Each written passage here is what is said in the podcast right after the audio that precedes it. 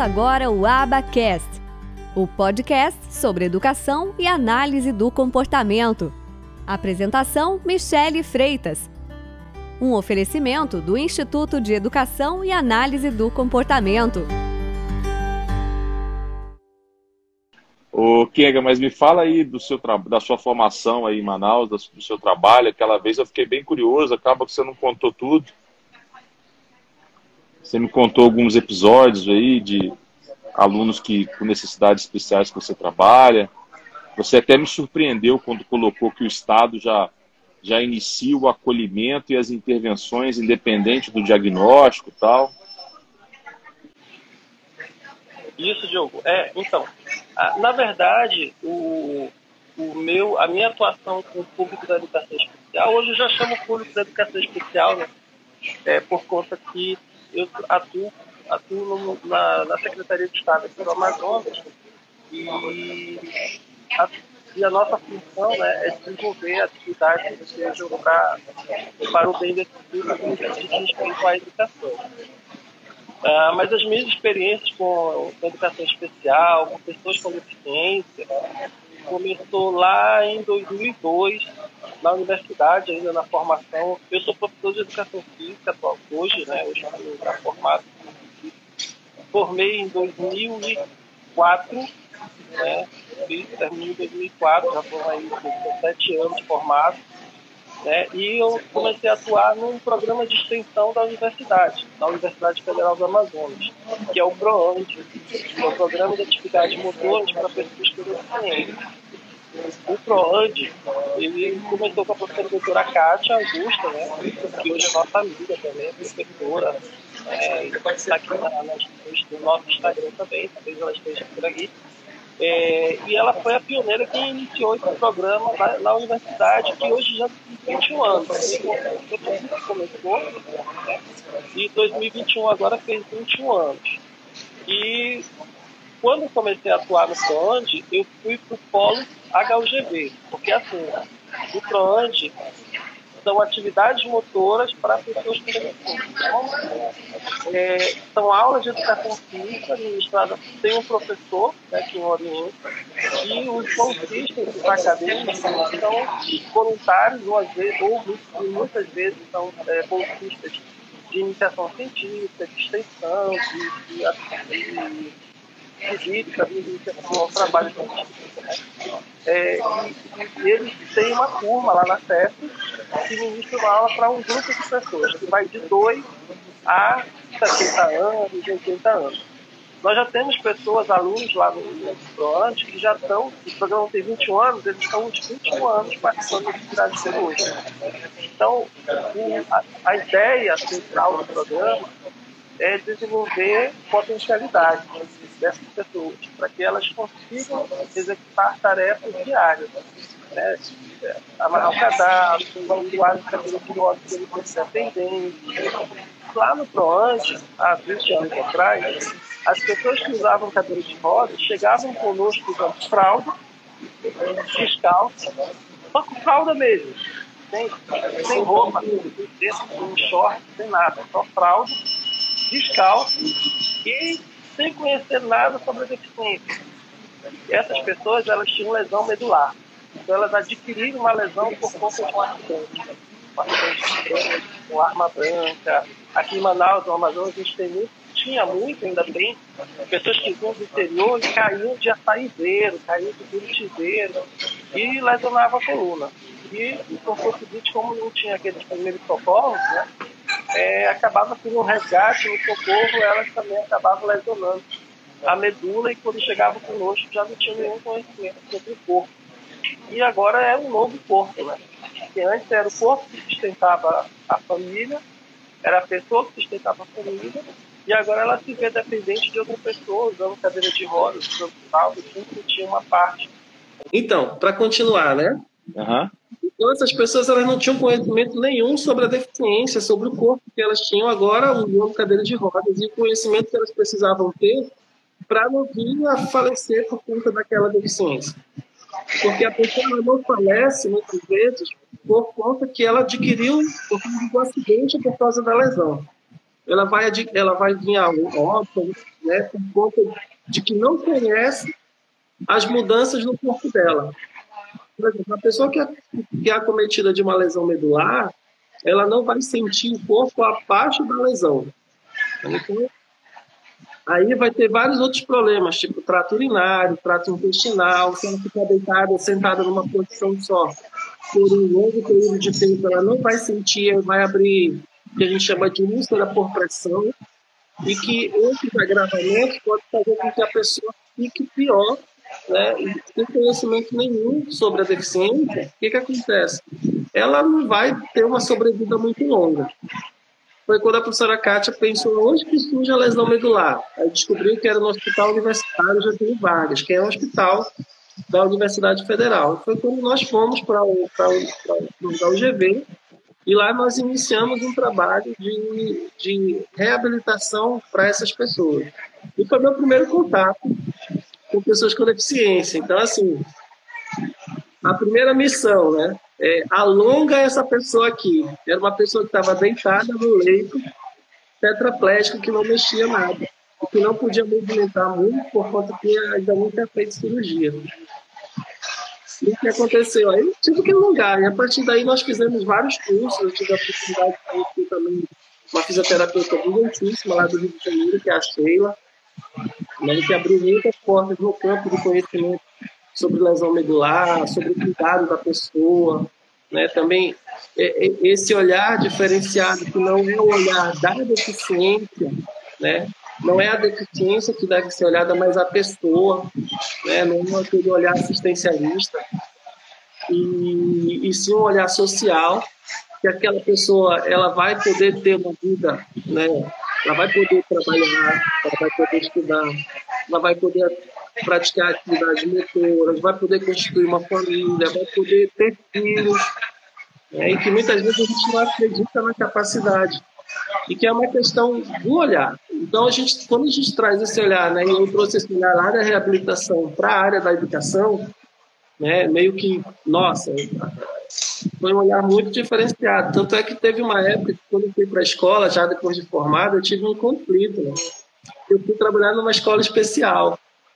E, e, nas escolas especiais, a gente ainda tinha muito olhar assistencialista, né, de que, era, que era a questão do laudo, era a questão de que elas estavam ali porque elas não conseguiam render em canto nenhum, elas tinham que estar ali, né, que era a questão delas é, terem que estar numa escola especial porque elas não conseguiam é, acompanhar o ritmo de uma escola comum.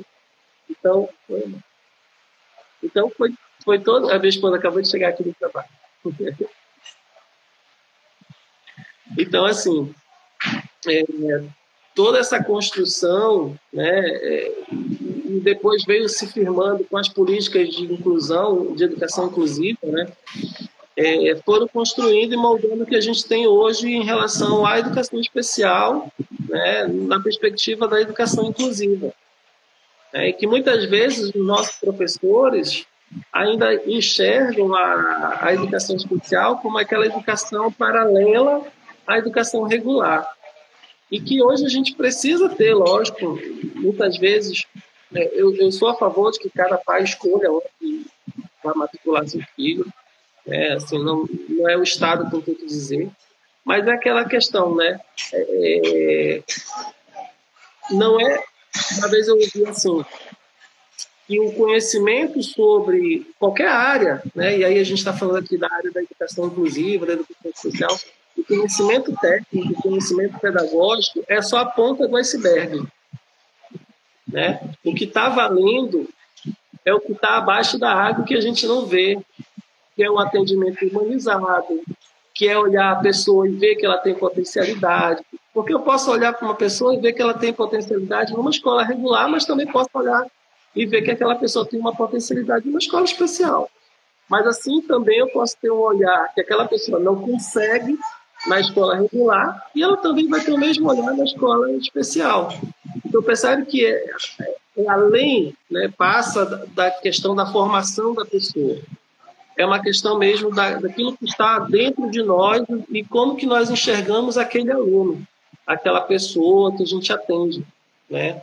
É, e aí vai, assim, de algum vou deixando eu, eu falar aqui e a gente vai embora nessa, nessa temática aí. Mas você é, trabalha eu, na rede pública. É, então. Aí fechei a, fa a fase fechei a fase de formação acadêmica, né, formei em 2004, aí tive a felicidade de passar no concurso né, estadual e municipal, né, e aí eu fui para as escolas especiais. Naquele tempo tinha o... Hoje até fiz uma postagem de uma, uma lembrança que eu tinha aqui em casa, de uma, de uma transparência de um retroprojetor, eu acho que deveria ser de 2006, de um curso de Libras que nós fizemos, né? E, e era muito legal, porque assim, na escola que eu fui foi José Salomão. Era José Salomão e o Emerson Prestes, duas escolas do município que, que eram de educação especial e que depois elas fecharam e viraram a escola municipal hoje André Vidal e também o Complexo Municipal André Vidal, que são duas escolas da Prefeitura. É uma escola elétrica hoje da Prefeitura e que tem um complexo multidisciplinar que faz as avaliações multidisciplinares dos alunos que estão nas escolas regulares. É. E aí eu lembrei e aí fui postei a, a, transparência. E eu lembro que quando eu comecei foi com alunos surdos, turno noturno. Então pensa, eu não tinha nada de Libras, os alunos surdos também não, porque lá em 2005 ainda tinha muito resquícios dos alunos adultos que, viram, que vieram de uma escola é, de uma educação oralizada. Então, na, naquele tempo, até o Jadeza estava olhando aqui na, no Augusto Carneiro, ainda tem os fones de ouvido que o surdo colocava aí para frente do espelho, e aí eles iam oralizar. Aí o professor falava para frente do espelho com fone de ouvido, papai, e o surdo repetia, papai, Aí o professor, papai, até o papai, para o surdo, fazer significado, né, lá de God, e entender que o que ele está falando é o pai dele, nossa, passou um bimestre aula e o surdo perdeu o conteúdo, muitos conteúdos. Né? E aí veio aí de volta a questão do bilínguismo da Libras, né? Deles voltarem a utilizar as Libras, mas aqueles alunos surdos meus da noite, eles eram oralizados e muitos não tinham libras. E outros tinham ainda uma, alguma deficiência intelectual que fazia mais um complicativo para eles terem, não aprenderem a libras. Eu fui ministrar uma aula de voleibol, eu achava que eu tinha que ministrar voleibol naquele trimestre, naquele primeiro início de aula, e que eles tinham que saber os fundamentos do voleibol. Só que eu não sabia para onde fazer, como ensinar, por exemplo, eles fazerem passe. Mas eles fazem só do jeito, do jeito deles, né? É, nossa, não, tem alguma coisa errada. Aí a professora lá da sala foi e ajudou. É, ó, o filho e tal. Só que não tinha sinais de educação física é, para aquele, aquele, aquele, aquele movimento. Se eu quisesse ministrar uma aula de educação física para surdos, que eu tivesse que colocar um conteúdo de voleibol, futebol, futsal, não tinha. Eu tinha que meio que improvisar. Aí minha, na minha cabeça sempre batia assim, poxa, se eles saírem daqui agora e os sinais que a gente improvisar, eles forem para uma outra escola e outro professor for improvisar outro sinal, nunca vai dar certo, né? Então, ele fica sempre devendo o aprendizado para alguma coisa. Ele sempre está aprendendo por copismo. Ele sempre copiar de alguém para saber como é que faz. E a gente entende que aprendizado não é só isso, né? Não é só copiar. É, é, é criar e recriar. Né? E, e aí gente, eu tive a felicidade de ir para uma outra escola de surdos do Estado, por meio de um projeto noturno também, o Augusto Carneiro. Lá no Augusto Carneiro já, já tinha um, um outro, uma outra estrutura para o atendimento de surdos, era uma escola específica para os surdos, então, é, e já tinha, já, já estava um pouquinho mais avançada nessa questão do bilínguismo. Então, os alunos já tinham um conhecimento da Libras muito, muito mais sábio, já, tinham, já eram bem sacados sobre a questão da Libras. E foi quando eu conheci a professora Graça Abraim, que até hoje está lá, e o professor Edson, que já aposentou, e aí é nosso amigo também. E a gente começou a pensar em vários projetos lá no Augusto Carneiro, e um desses projetos foi o Sinalário de Educação Física em Libras, né, que era um programa de ciência na escola, um projeto de ciência na escola, que a, que a nossa Fundação de Amparo Pesquisa aqui em Manaus, no Amazonas, desenvolve. Os professores da rede estadual e municipal podem escrever projetos científico, né, de iniciação científica, para eles é, ter uma bolsa e durante seis meses é, o projeto ele é continuado. E o nosso projeto aprovou. Né? E foi bem legal, porque assim, a gente tinha cinco alunos surdos, que aí a gente escolheu assim, algumas modalidades que eles já praticavam na, na, na aula de educação física durante o trimestre, e vamos ensinar, né? Vamos ver os sinais. E alguns não tinham, alguns eles criaram, e a comunidade surda é bem forte lá no Augusto Carneiro, e eles criaram bastante sinais e a gente foi, fomos gravando. Eu peguei meu celular, fomos gravar. Aí a gente descobriu que tinha o, o, o Centro de Mídias do Amazonas, que era do CMEAN, que, era da, das, que é da SEDUC. E vamos gravar lá na SEDUC, ver que dá, vamos levar esse projeto adiante. Aí levamos, a gente gravou no, no, no do celular, a gente passou para um estúdio, todo bonitão, todo, né, todo cheio das pompas, de primeiro mundo, assim. E a gente gravou o primeiro sinalário, com 110 sinais de educação física em Libras, e a gente conseguiu aí fazer um, um, trabalho bem legal, porque depois a gente percebeu que não servia só para os alunos surdos da escola. Com a inclusão, o professor de educação física nas escolas regulares também estava tendo dificuldade de ensinar aulas de educação física para o surdo. E a gente percebeu que aquele material lá que a gente produziu no Augusto Carneiro servia também para o professor que está lá, no, lá no ensino regular. Então, opa, maravilha. Aí depois fizemos uma segunda edição, já com mais de 200 sinais, é, hoje eles são todos de graça, viu? Depois eu posso passar para ti o link. Do, eu quero. eu quero. Aí, e é bem interessante. Alguns a gente, agora esse ano, a gente já está produzindo um e-book. Nós já aprovamos um outro projeto de ciência na escola e a gente está produzindo lá com os alunos da escola um e-book.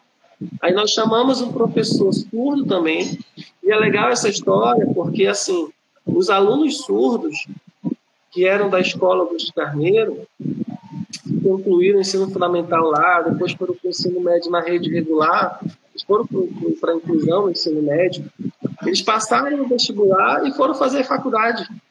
E aí alguns escolheram pedagogia, outros escolheram o quê? Educação física.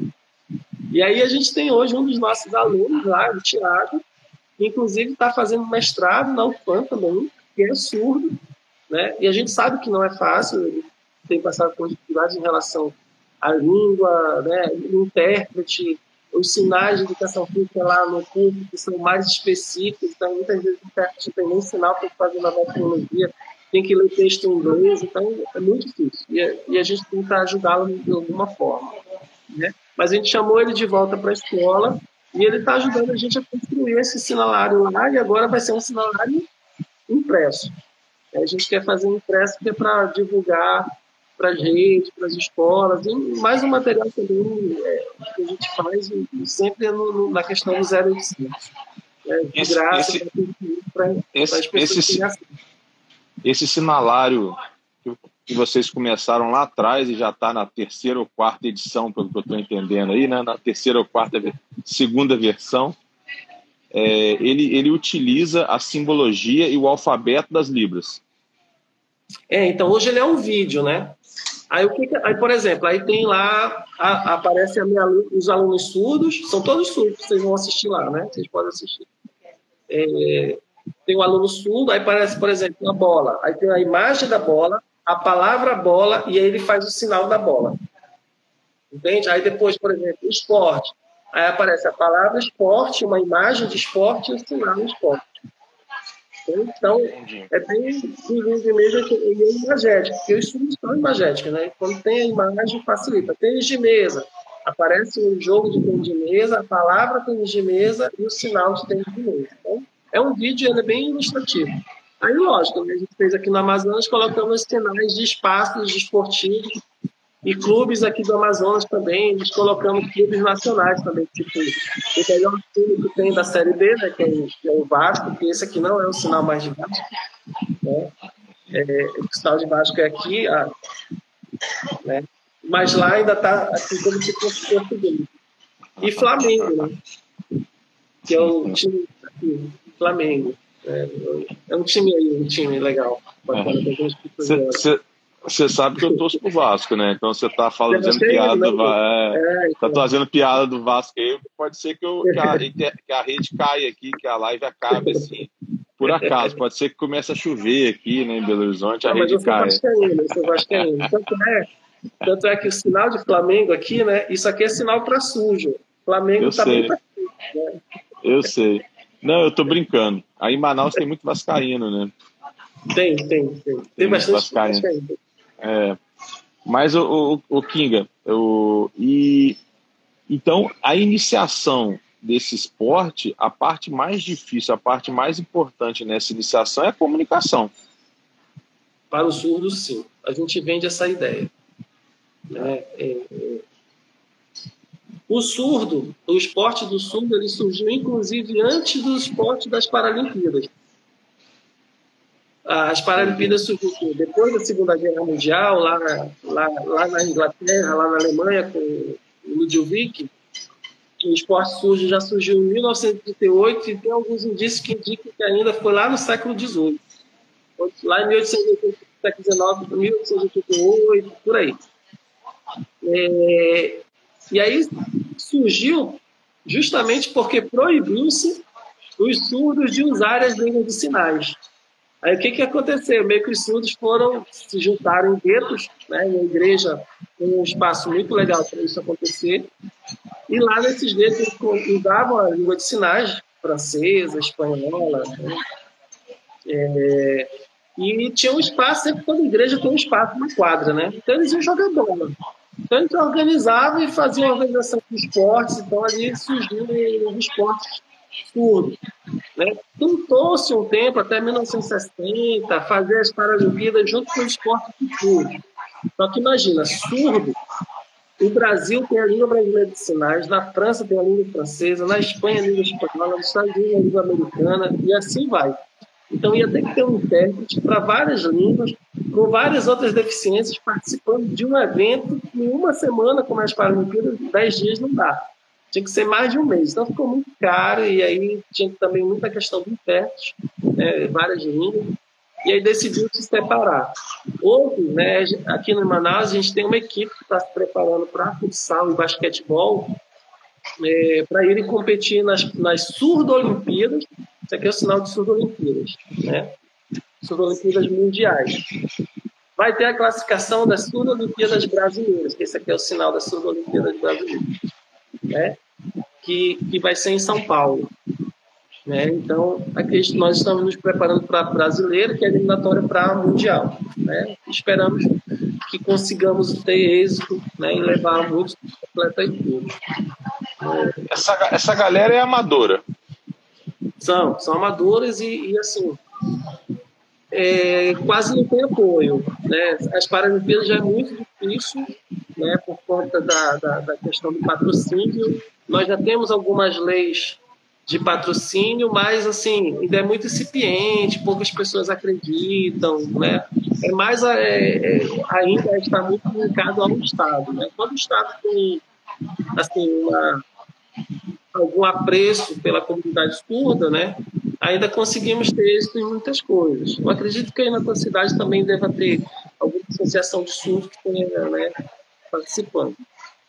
E, e também talvez tenha essa, essa, essa dificuldade. Entendi. E como que você consegue alcançar o alto rendimento com essa galera?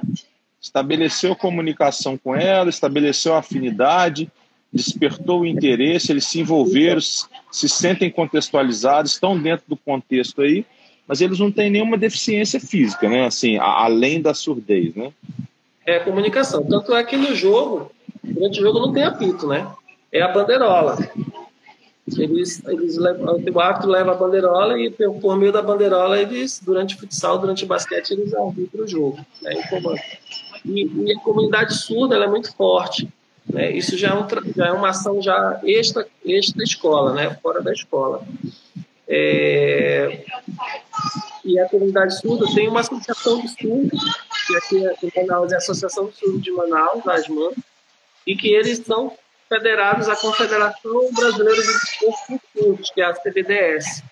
E por meio da associação é que faz com que eles, aqui em Manaus, tem treinos deles, né? E levam para o, o, nacional. Às vezes tem uma classificatória regional, né? Muitas vezes tem, depende do calendário. Agora com a pandemia está tudo muito mais difícil.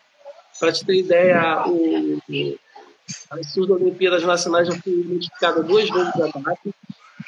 E é assim, estamos esperando que aconteça agora dia 2, dia 4 de dezembro, lá em São Paulo. É. Se der tudo certo, vai acontecer. E o nível, o nível técnico? E o nível técnico, e o nível técnico, nível físico desse pessoal é um, é um nível bom?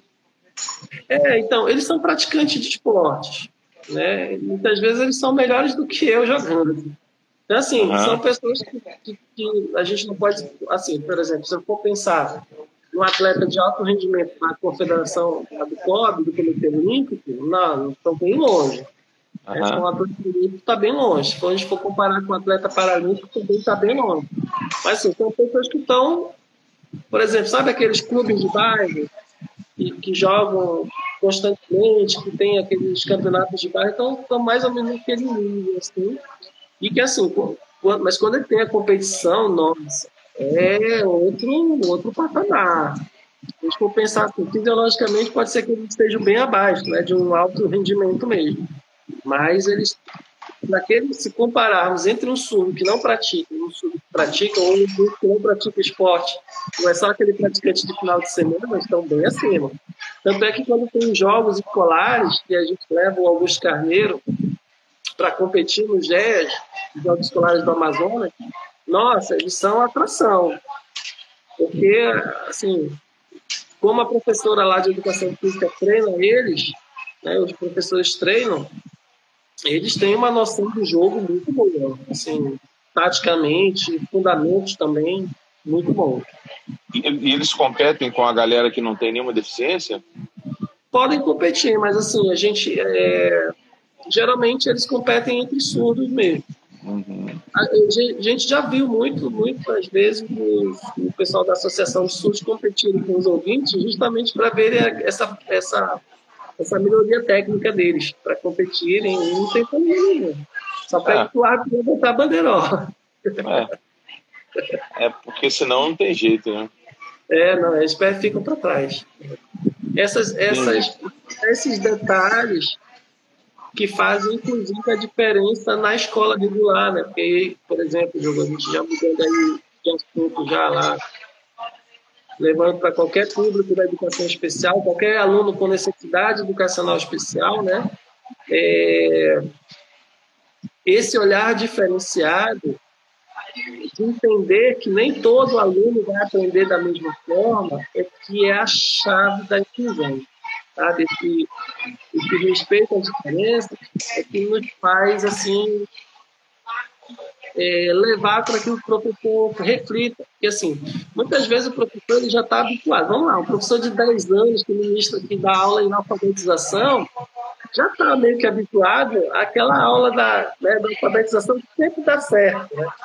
Mas se ele pega o aluno ali, que nem precisa ter conta, só tem alguma uma dislexia, por exemplo, uh, algum tipo de dificuldade de aprendizagem, já, já sai daquela caixinha do professor, opa, já entra nos avessos, não aprende não.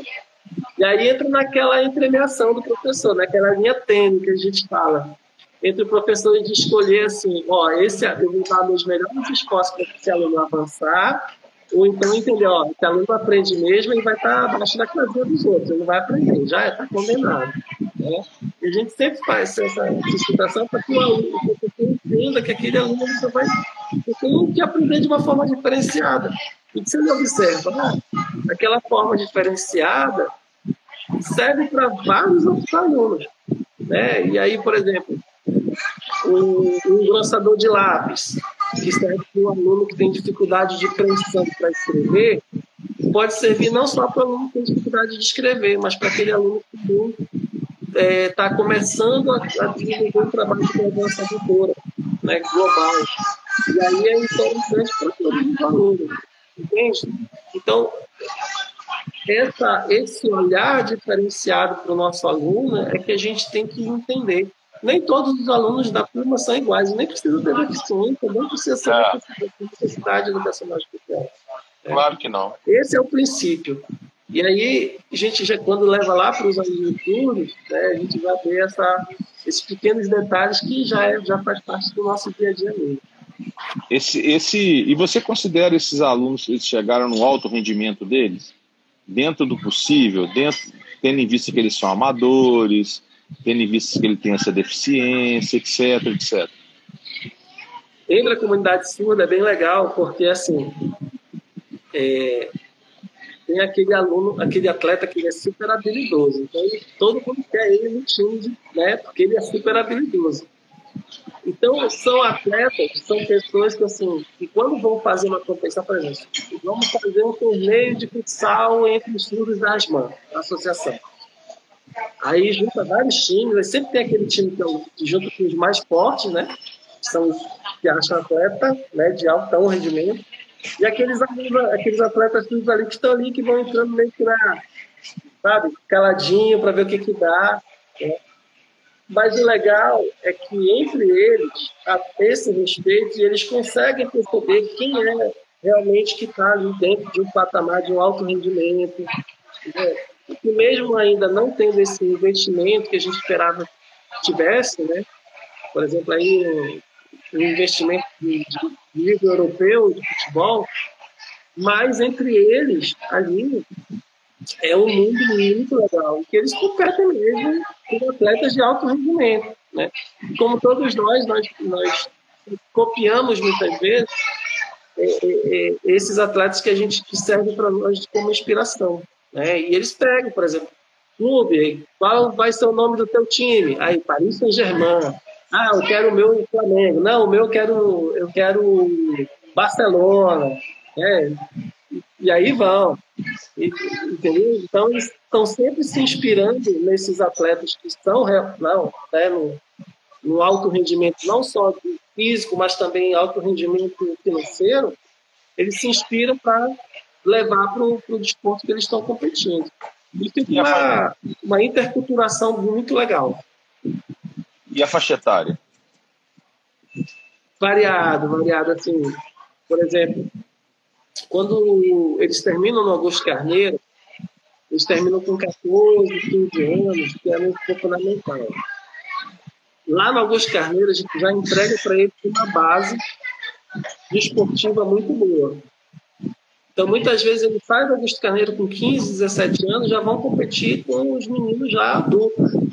Então, com 15 anos, 17 anos, até os alunos mais antigos, com 40, 42 anos, estão competindo. Eles fazem torneio, dia desses fizeram aí um, jogo dos casados versus solteiros. Aí são aqueles mais antigos dos casados versus solteiros. Aí aquela bagunça, aquela brincadeira legal. Mas a base do seu trabalho é educação básica, né?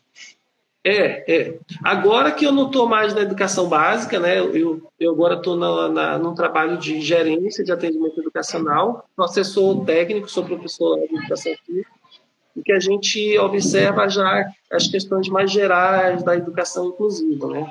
Você lembrou daquela questão do, do, do, do direito da pessoa com deficiência, né? Ou do direito do aluno público da educação especial? Poder ser matriculado e atendido pelo, pelo AIE sem a necessidade do, do laudo. Né? Porque, como diz lá, né, o laudo ele não pode ser impeditivo para te receber um atendimento e nem ser matriculado. Né? Não é o laudo quem vai dizer que ele precisa de um profissional de apoio.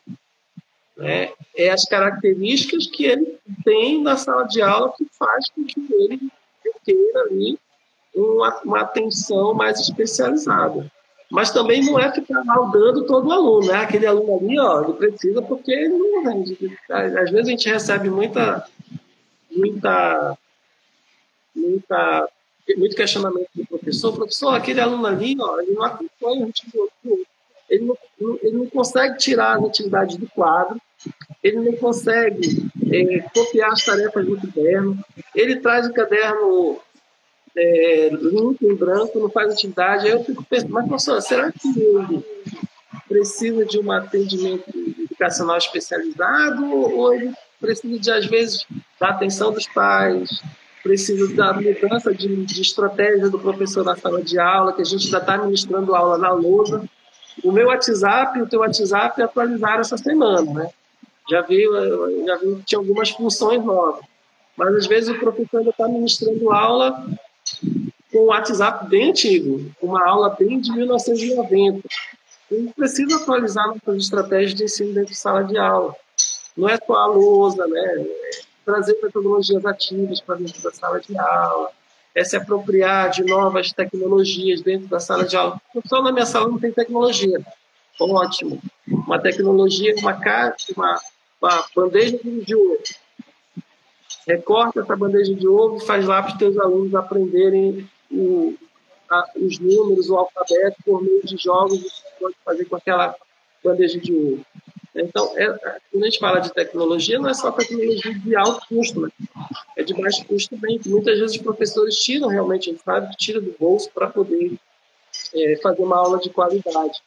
E a gente pode, a gente recomenda muito né, a questão do, dos materiais é, reciclados, para que utilizem esses materiais e usem nas salas de aula, né, construam. Nós tivemos agora na Semana da Pessoa com Deficiência, semana passada, é, a amostra, nós fizemos uma amostra de materiais adaptados. E aí, por cada coordenadoria, trouxe uma, a sua contribuição. Cada coordenadoria tinha que trazer 10 trabalhos. Aí houve a seleção e houve a final. Nossa, era cada material bem construído, bem feito, e que foram feitos com materiais reciclados, papelão, garrafa PET, né, papel A4 que já é rascunho, entendeu? mas muito bem tampa de garrafa, muito bem produzidos e que a gente conseguiu ver que realmente melhorava o atendimento daquele aluno que era que é público da educação especial e que muita gente não precisa do profissional de apoio. Se ele for para uma sala de recursos, ele consegue desenvolver, porque a gente tem que entender que a sala de recursos ela não é uma sala de recurso, onde o aluno vai lá reforçar aquele conteúdo que ele não consegue aprender na sala de aula mas a sala de recursos ela é um espaço onde ele vai construir ali materiais para ele poder levar para a sala de aula. Pois ah, o meu aluno não consegue se comunicar. Opa, então vamos lá para a sala de aula, para a sala de recursos, e a gente pode desenvolver várias, uma prancheta de, uma prancha de comunicação para ver como esse aluno pode se comunicar na sala de aula. Né, faz aqueles que tem colete, né, tem colete de comunicação que pode usar também, que indica o que, que o aluno vai fazer naquele momento. Né, e aí fazer várias estratégias de comunicação que vocês sabem nem mais do que eu.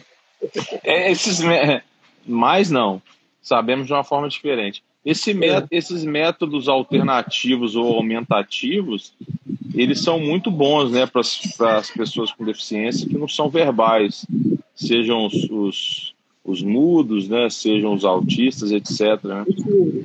É, surdos, perdão, é.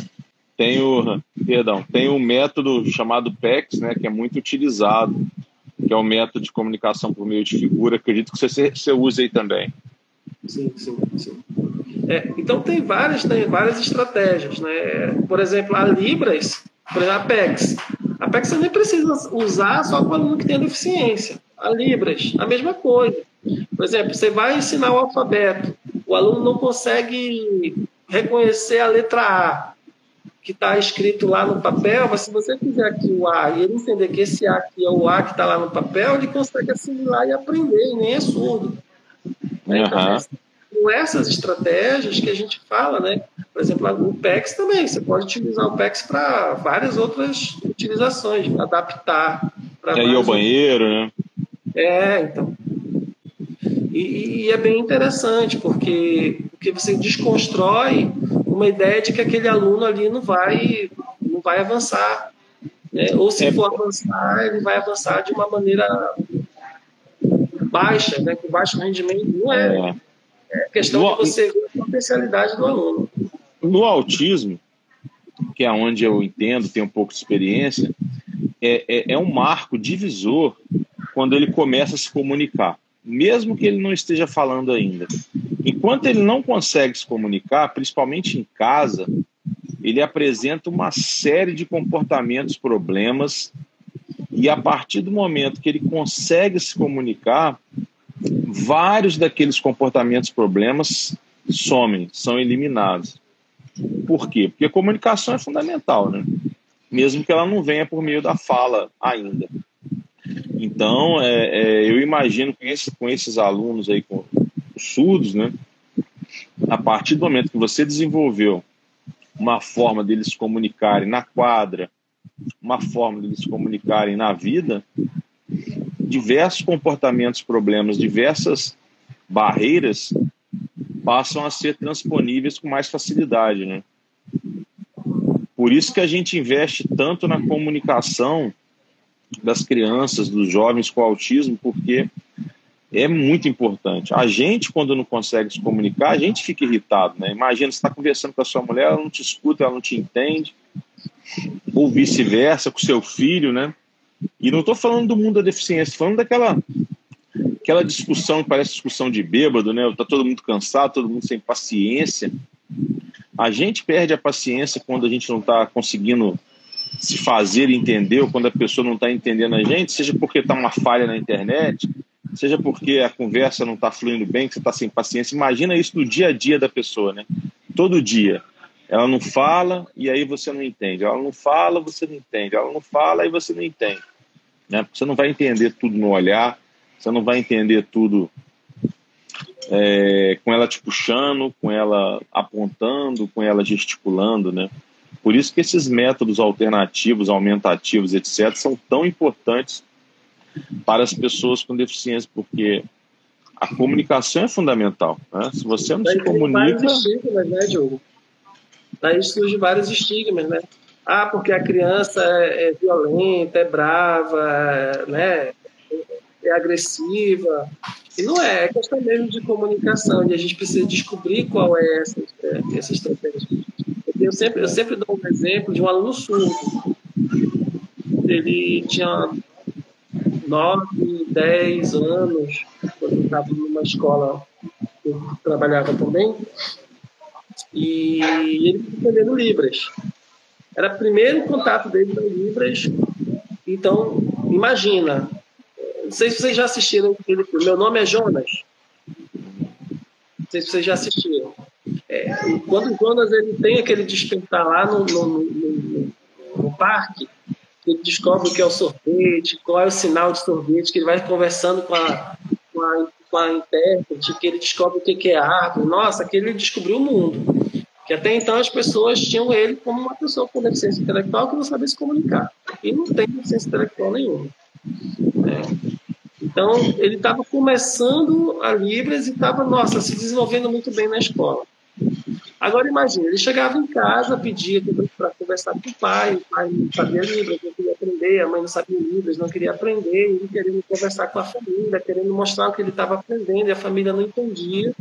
E é bem isso que você falou, você não, não é, você vai conversar com a pessoa e que a pessoa não te entende, irrita.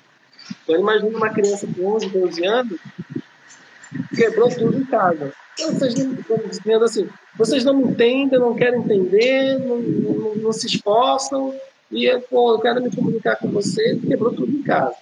A família traz ele no outro dia, pai e mãe, para consulta com, com o psiquiatra. O psiquiatra foi, como psiquiatra, ele não vai olhar a questão, muitas vezes o psiquiatra não observa a questão que está em volta, só que você diz na consulta ela escreveu a medicação para ele tomar.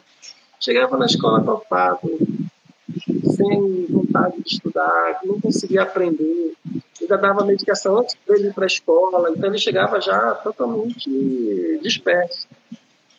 Foi preciso um processo de compreensão com a família para entender que eles também precisavam aprender a se comunicar para poder fazer com que ele se sensibilizasse e entendesse que ele precisava de comunicação e não de medicação.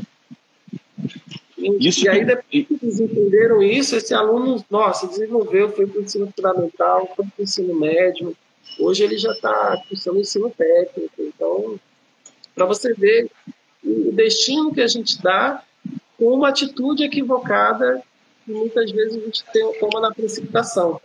Né? Que a gente, se não, se não ouvir o que está ao redor, se não prestar atenção no ambiente, a gente acaba é, limitando a criança de aprender. Isso que você tá, acabou de falar é análise do comportamento, sem perceber. Você analisa todo o contexto, todo o ambiente, trabalha os antecedentes, analisa o que, que reforça esse aluno, o que, que não reforça. Você analisa é, quais são o que gerou esses comportamentos, que vem gerando esses comportamentos, né, que não tem nada a ver com a parte genética, né? A parte genética, ok, ele é surdo, ok, beleza, mas e o resto, né? E o resto? O que está acontecendo? Por que está gerando esses comportamentos agressivos? Porque ele não está se comunicando, ninguém está conversando com ele em casa, ninguém está o entendendo, ninguém está o estimulando, ninguém está interagindo com ele, integrando ele na família, né? Quem dirá dentro da sociedade. Isso é análise de comportamento purinha. Agora você imagina essa frustração de comunicação desde o primeiro ano de vida, né? Porque a criança, quando chega com um ano, ela já tem que estar tá soltando as primeiras palavrinhas. E um ano e oito um ano e seis meses, frases, dois anos, falando um caminhão de coisas. Quer dizer, então, você imagina, né? E aí os pais passam essa janela do primeiro para o segundo ano, achando que está tudo normal, que um dia a criança vai falar, etc, etc, etc. E muitas vezes alguns pediatras permitindo isso, né, esse desleixo, não, fica tranquilo, ele vai falar, meu filho demorou para falar, vai falar. E muitas vezes não é isso, muitas vezes não é preguiça, muitas vezes são os atrasos, e esses atrasos podem até ser um caso de autismo. Né? E, Mas, e, me... e a família perceber isso, né? É. Lógico, nós temos profissionais que consigam visualizar toda essa informação. É assim, é, eu pude estudar no, no mestrado a questão do, do, da comunicação com o surdo. Né? Assim, às, vezes, às, vezes, a gente pensa que, que é a surdez ou que é o autismo, por exemplo, que faz com que a criança não desenvolva determinados aspectos da vida diária dele ou da vida escolar. É, e, e, a gente percebe que é a comunicação. Aliás, a gente vem de uma linha desenvolvimentista também, que é assim, a gente sempre faz a pergunta, o que vocês acham que mais interfere no desenvolvimento de uma criança? A, a própria criança, o ambiente que ela vive ou as tarefas que ela realiza. E aí a gente sempre né, leva a crer, né, lógico, vários autores vão dizer que é um ou que é outro, que são dois, mas a gente acredita nessa interação entre o indivíduo, o ambiente e, e a tarefa, né, que é a experiência dela em relação à vivência nesse mundo. É, e, e, a gente percebe, por exemplo, a criança ouvinte, uma criança com desenvolvimento comum, com um ano, um ano e três meses, isso eu estou dizendo não, são alguns autores que, eu, que a gente leu que né, estudaram essa questão. Que a criança com um ano, ela tem cinco, três palavras. Um ano e meio, ela tem 10, 12 palavras e está começando a construir, a juntar duas palavras. Com dois anos, ela já tem uma boa construção de palavras. A criança surda, quando ela é estimulada desde pequena a aprender por meio de sinais, com um ano ela já tem entre 15 e 30 palavras. Um ano e meio, ela já tem mais de 60 palavras e consegue juntar frases e compreender um contexto. Você vê a importância da comunicação não só de forma oralizada, né? mas essa comunicação também entre os pais de forma né, alternativa, aumentativa, também é importante para estar tá estimulando a criança em qualquer outra fase da vida. A gente sabe que na fase de 1 a 3 anos é a fase em que ela vai estar né, na fase da, do desenvolvimento da linguagem. Então, você viu, você viu que tem um. Você viu, você viu que tem um projeto de lei tramitando para obrigar a, a, ter, a ser currículo obrigatório na educação básica e ensino de Libras? Sim, sim. É uma briga aí já há um tempinho, né? É. Isso é muito importante, né? Sim, sim. Até porque é, a língua de sinais ela é a segunda língua do Brasil. Pois é. Nem a língua indígena, Ingatu, Tupi, elas não são línguas nacionais, elas são línguas de povos. Uhum. E quem aprende são aqueles povos que são indígenas. Né? A língua de sinais é uma língua brasileira né? e é a segunda língua do Brasil. Temos a língua portuguesa e segundo a língua de sinais. Então, não, não é inglês, né? Não, nem inglês. Apesar de culturalmente a gente ter o um inglês, né? eu, tenho, eu tenho que estudar aí para fazer uma, uma proficiência e tem que ser inglês ou francês agora. Não. Pô, não pode ter língua de sinais, né? Aí já facilitaria. Pois é. Mas e, e, qual que é a população de autistas aí? É, é significativa na, na, na, educação regular, na educação especial? O que, que você tem conhecimento, experiência, de bagagem? É um público grande, Diogo. Assim, se eu não me engano, eu posso estar enganado, tá? Mas eu acredito que seja o segundo público da educação especial em número, em termos de quantidade.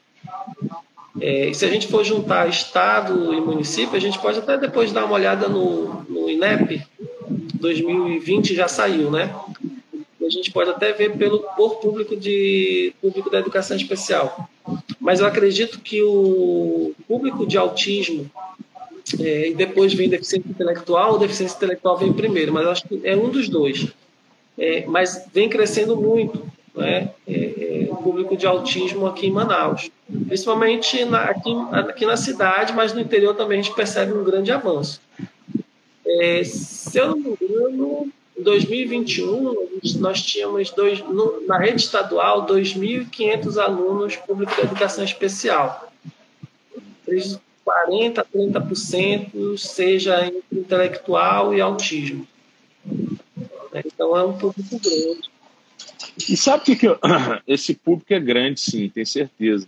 Agora, você sabe o que, o que, que eu acho engraçado? Que, por exemplo, na lei que regulamentou o direito dos autistas de 2012, a 12.764, ela fala que é direito dos autistas um atendimento especializado na rede de educação.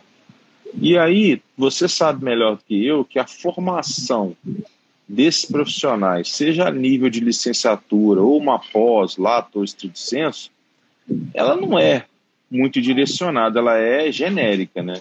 O cara estuda um pouquinho de educação inclusiva, tecnologia assistiva, legislação, libras, etc. E para os autistas, que é uma população significativa, o especializado, o atendimento especializado seria principalmente em análise do comportamento para manejar comportamentos, problemas, estimular comunicação, etc.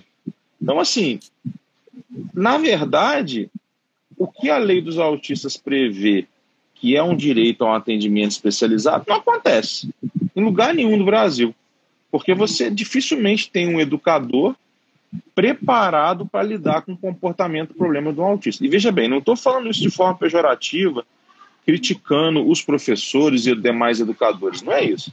Eu estou fazendo uma constatação, até porque, como você mesmo disse, é, não é só autismo que tem na educação especial, né? tem todo tipo de deficiência, e cada deficiência vai ter aí uma ciência mais, mais relevante, não é? Mas a análise do comportamento ela pode servir para qualquer deficiência. E você já me deu provas aí no seu discurso. Que alguns problemas que você solucionou foi olhando exatamente o ambiente que o cara vivia. Então eu, eu penso que a gente poderia defender essa bandeira, né? De, desse atendimento especializado para as pessoas com deficiência, seja autismo, TDAH, DAO, etc. TDAH não, né? Autismo, DAO, é, surda, etc., fosse né, como base não só o ensino de Libras, não só o ensino de tecnologia assistiva, mas também o ensino de análise de comportamento, porque faz toda a diferença no manejo desse comportamento, você não acha? É, então, assim, eu não, não, não nunca estudei jogo assim aprofundada, aprofundadamente o, o, ABA, né? Já li alguma coisa, mas acho bem interessante. E eu penso que a tá, deva crescer muito em relação a essa formação inicial e formação especializada desse profissional da educação especial. É, principalmente porque, por exemplo, aqui no Amazonas a gente tem uma, uma lei que ainda precisa ser atualizada. Porque, assim, quem poderia ser profissional de apoio é, educacional que a gente ainda, aqui na lei estadual, a gente ainda chama de auxiliar da vida escolar. É, seria um profissional da, da educação, da saúde ou do serviço social. Então, deixa muita, percebe? Deixa muita brecha. Né? A gente, e a gente sabe que é, até as especializações, elas são muito generalistas ainda. Tendo em vista assim, algumas experiências que eu já vi, até a minha especialização também, em educação especial, nós vimos todo o público da educação especial. Mas a gente não conseguia concentrar em um atendimento específico. E é. também algumas neuropsicopedagogia que temos hoje, né, vendo algumas emendas, a gente percebe também é, certo generalismo e também é, talvez ainda não atenda muito à demanda do público que a gente tem nas escolas. É. Né? A gente está vendo professor chegando e diz, ah, professor, é minha primeira vez como profissional de apoio e eu não sei o que fazer para o aluno na sala. Entende? Então, precisa ser mesmo técnico, a gente precisa estar tá lutando por essas questões de, de formação mesmo, porque está em jogo aí o atendimento do meu, do teu filho, de qualquer filho que, que ah. venha necessitar de um atendimento de qualidade. Né? É, porque o acolhimento, ele é indispensável, como você falou no começo da fala, o olhar diferente, a aptidão para lidar com crianças se for criança, gostar de educação, tudo isso é importante. Agora, tão importante quanto isso é o conhecimento técnico para você, de fato, resolver o problema e aquela questão do ambiente escolar não ser só um passatempo ou um ambiente de pura socialização. Então, isso exige o conhecimento técnico, né? E o conhecimento técnico para lidar com crianças especiais com deficiência com TEA, comprovadamente há décadas nos Estados Unidos, é análise do comportamento. E aí não importa se esse profissional vem da saúde, vem da educação, não importa, porque, por exemplo, as ciências hoje se misturam. Existe na, no campo da psicologia, por exemplo, uma especialidade que é a psicologia escolar. E as escolas estão recheadas de psicólogos, e de 2019 para cá, muito mais, principalmente as públicas, porque entrou em vigor uma lei que obriga as escolas públicas a ter um psicólogo na educação básica. Tem uma lei. Então, assim, eu sei que não está vigendo em todo lugar, mas tem uma lei. Toda escola pública de educação básica tem que ter um psicólogo e um assistente social. E não é um psicólogo dentro da escola fazendo psicoterapia somente. Não é um psicólogo dentro da escola fazendo psicanálise.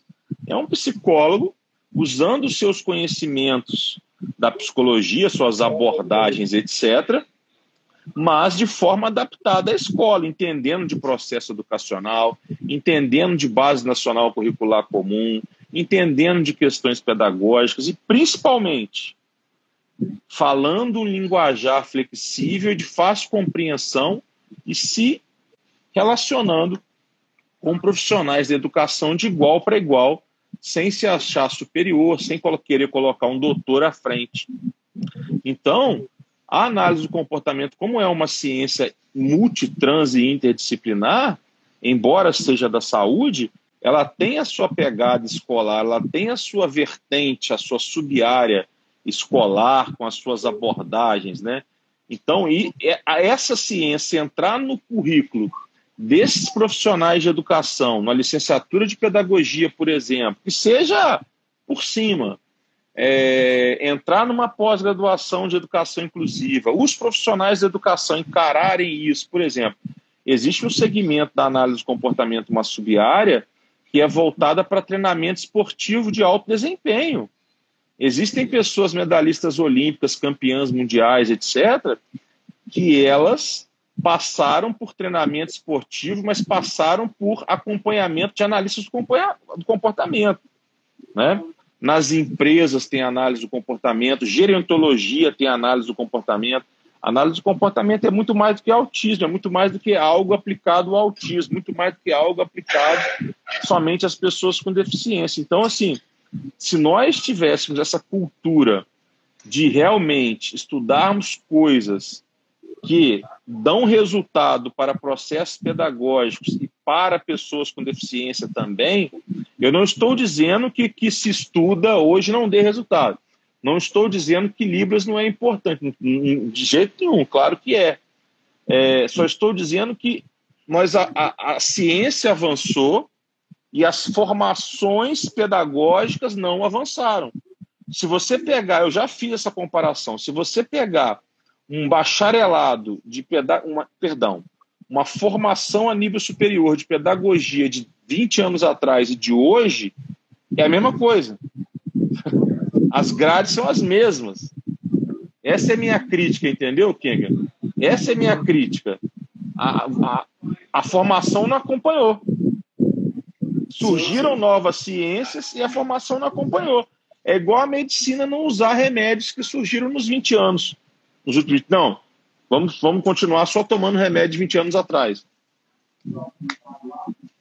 Então, é, eu penso, eu concordo contigo, acredito também é, em tudo que nos desconstrua é. a ideia escolar é, que não seja.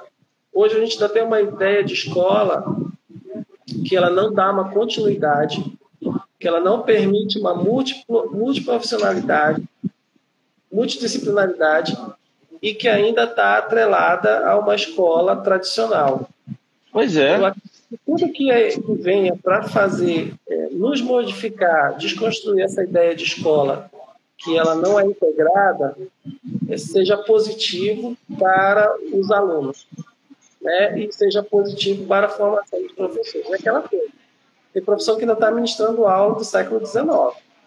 Chega lá na frente, eu tenho conhecimento, eu sou dono da razão e vocês Exato. estão aqui para isso.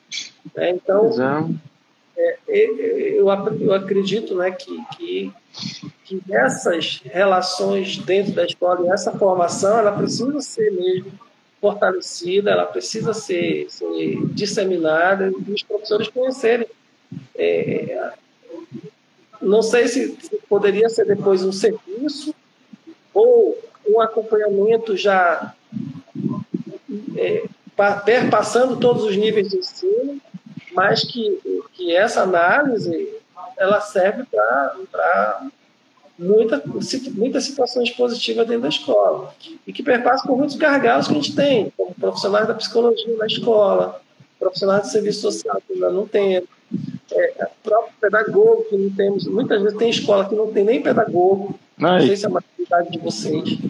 É, tem escola que, que ainda o professor é, entra, depois de dois meses sai e não dá continuidade. Tanto é que a gente tem aí. Por que, que mudamos de ciclo? Porque aquela ideia do ciclo da continuidade do primeiro ao quinto não deu certo.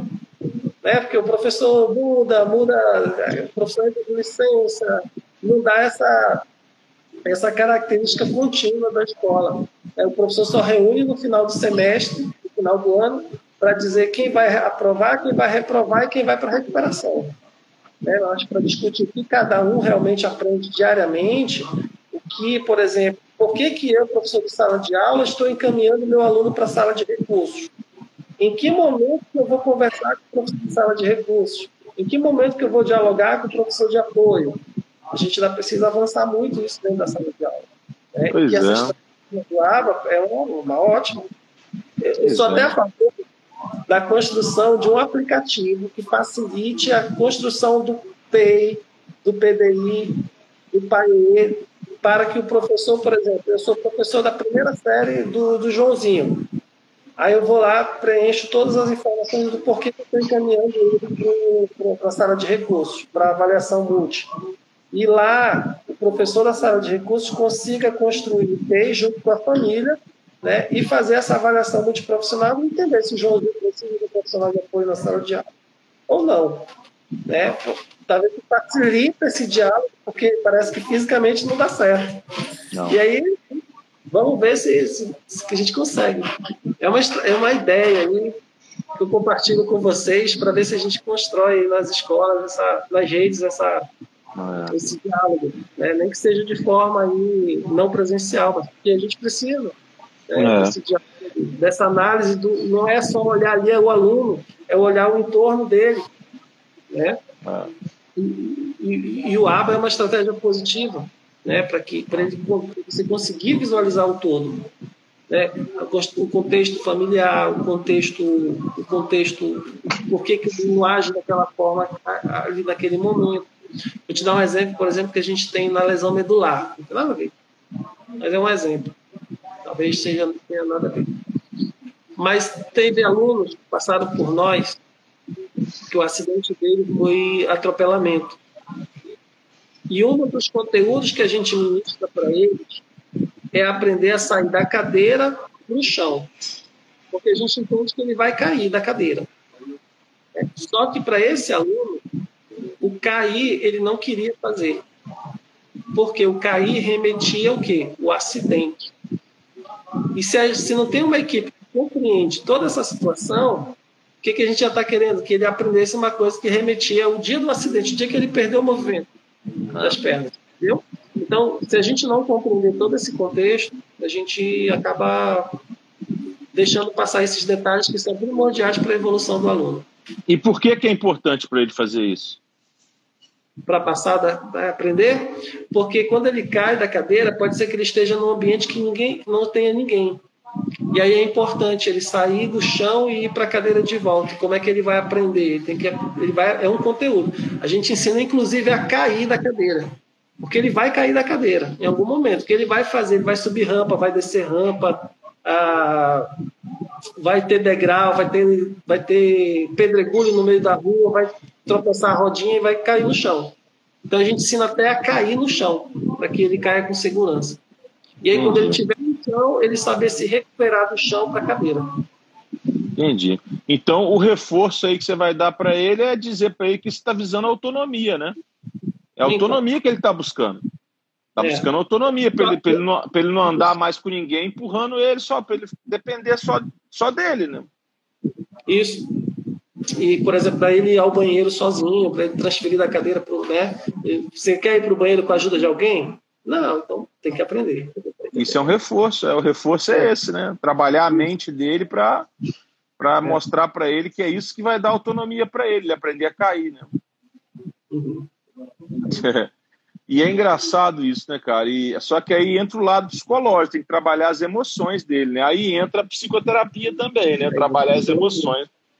Isso. as emoções desse cara. muito profissional. Ele recebe o atendimento da educação física, da fisioterapia, do assistente, do assistente social, da psicologia, né, de vários profissionais que vão atuar aí. Ele é o centro das atenções. Os profissionais estão ao redor para conseguirem trabalhar todos esses aspectos dele, para que ele saia de lá com o conhecimento necessário para ele ter uma vida independente, para ele saber como é que é o novo corpo dele e ele sair dali com vontade de trabalhar, de estudar, de fazer um esporte e ver que, que é possível ele fazer isso. Porque até então ele chega com o quê? Chega com vontade. Quando o médico chega para o paciente, né? A gente não chama de paciente, eu chamo de aluno.